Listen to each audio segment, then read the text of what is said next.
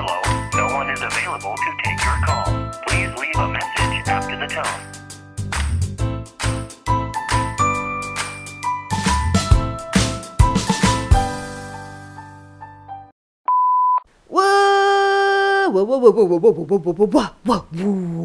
Welcome to another episode of Cut the Foreplay. My name is Nadia Favorite. I'm your host for this and every other episode until the internet goes away.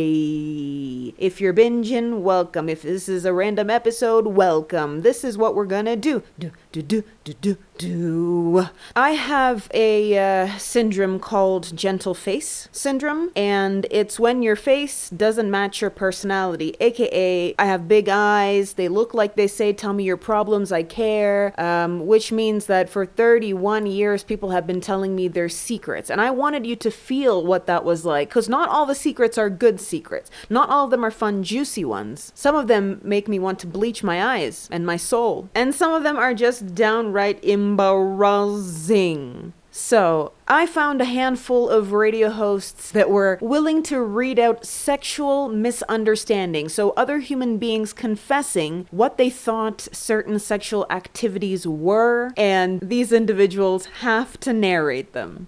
I know. Brilliant. Let's start this bad boy off. When I was little, I thought sex was done in front of your entire family and it was a celebration like a birthday party.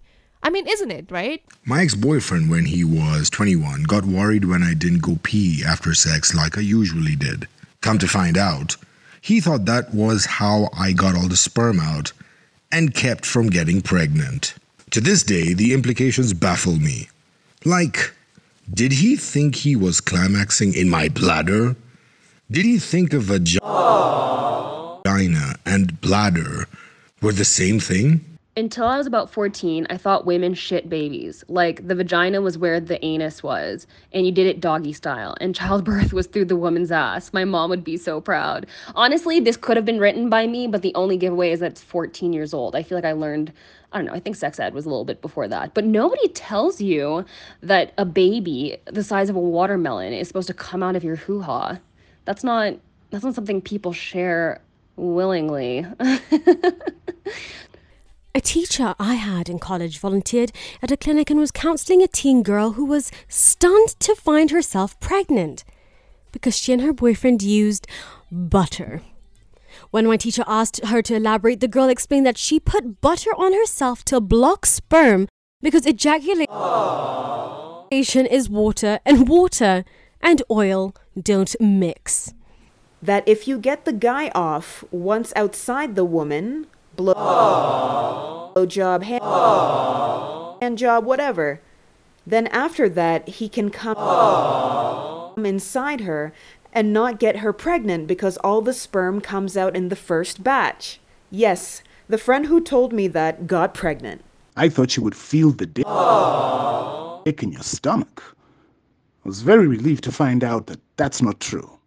I believed that there was a thing called rainbow sex when I was younger. Okay, rainbow sex. So, which was when a girl and guy mixed his cum and her pu- blood together and kissed with it in their mouths. I was pretty horrified, 10 year old to say the least. I'm sure you're gonna be a horrified 10 year old. Imagine a babe walking around with blood in her mouth. That's what, what the devilish shit is that? I was like nine when I first heard the term oral sex on Dr. Phil, and I thought it meant you role played having sex. I thought you would say out loud, put penis in vagina, moans, etc., etc., etc. A friend of mine thought that penises vibrated. She thought vibrators only vibrated to prepare you for the real thing. Honestly, I don't hate it. I feel like this 100% should be reality. Men, why don't your penises vibrate? Ask yourself that. A girl at school believed that she couldn't get STDs from anal or oral sex because eventually you'll just poop it out. She was 17.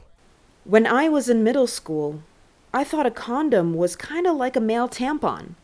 Like, they would just stick it into their urethra and they'd pull it back out after sex. Yikes. When I was younger, I understood the whole man puts his penis inside a woman's vagina, vagina bit. But I thought that after that, the man peed inside the woman, and then that was the sex. During a Hall of Residence chat about oral sex one night, one girl said she will never swallow.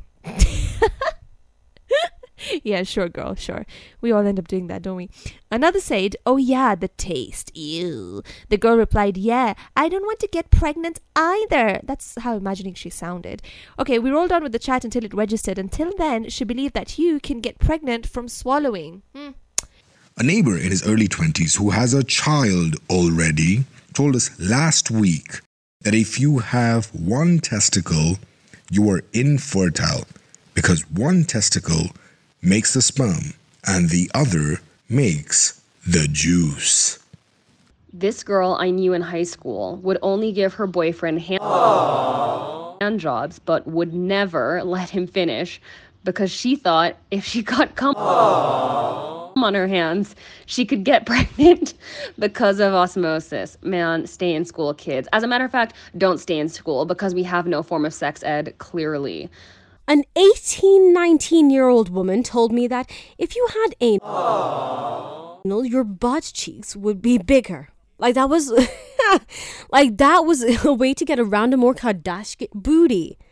Someone had her seriously convinced. We were told in sex education that women usually orgasm before or after penetration, not during. So for ages, I didn't realize that something had to be happening to make a woman have an orgasm. I thought it just sort of happened spontaneously. Unfortunately, I'm certain that most of the male population also still thinks this. During sex ed, I was told that it was okay to have sex at night. Why? Because sperm would be sleeping.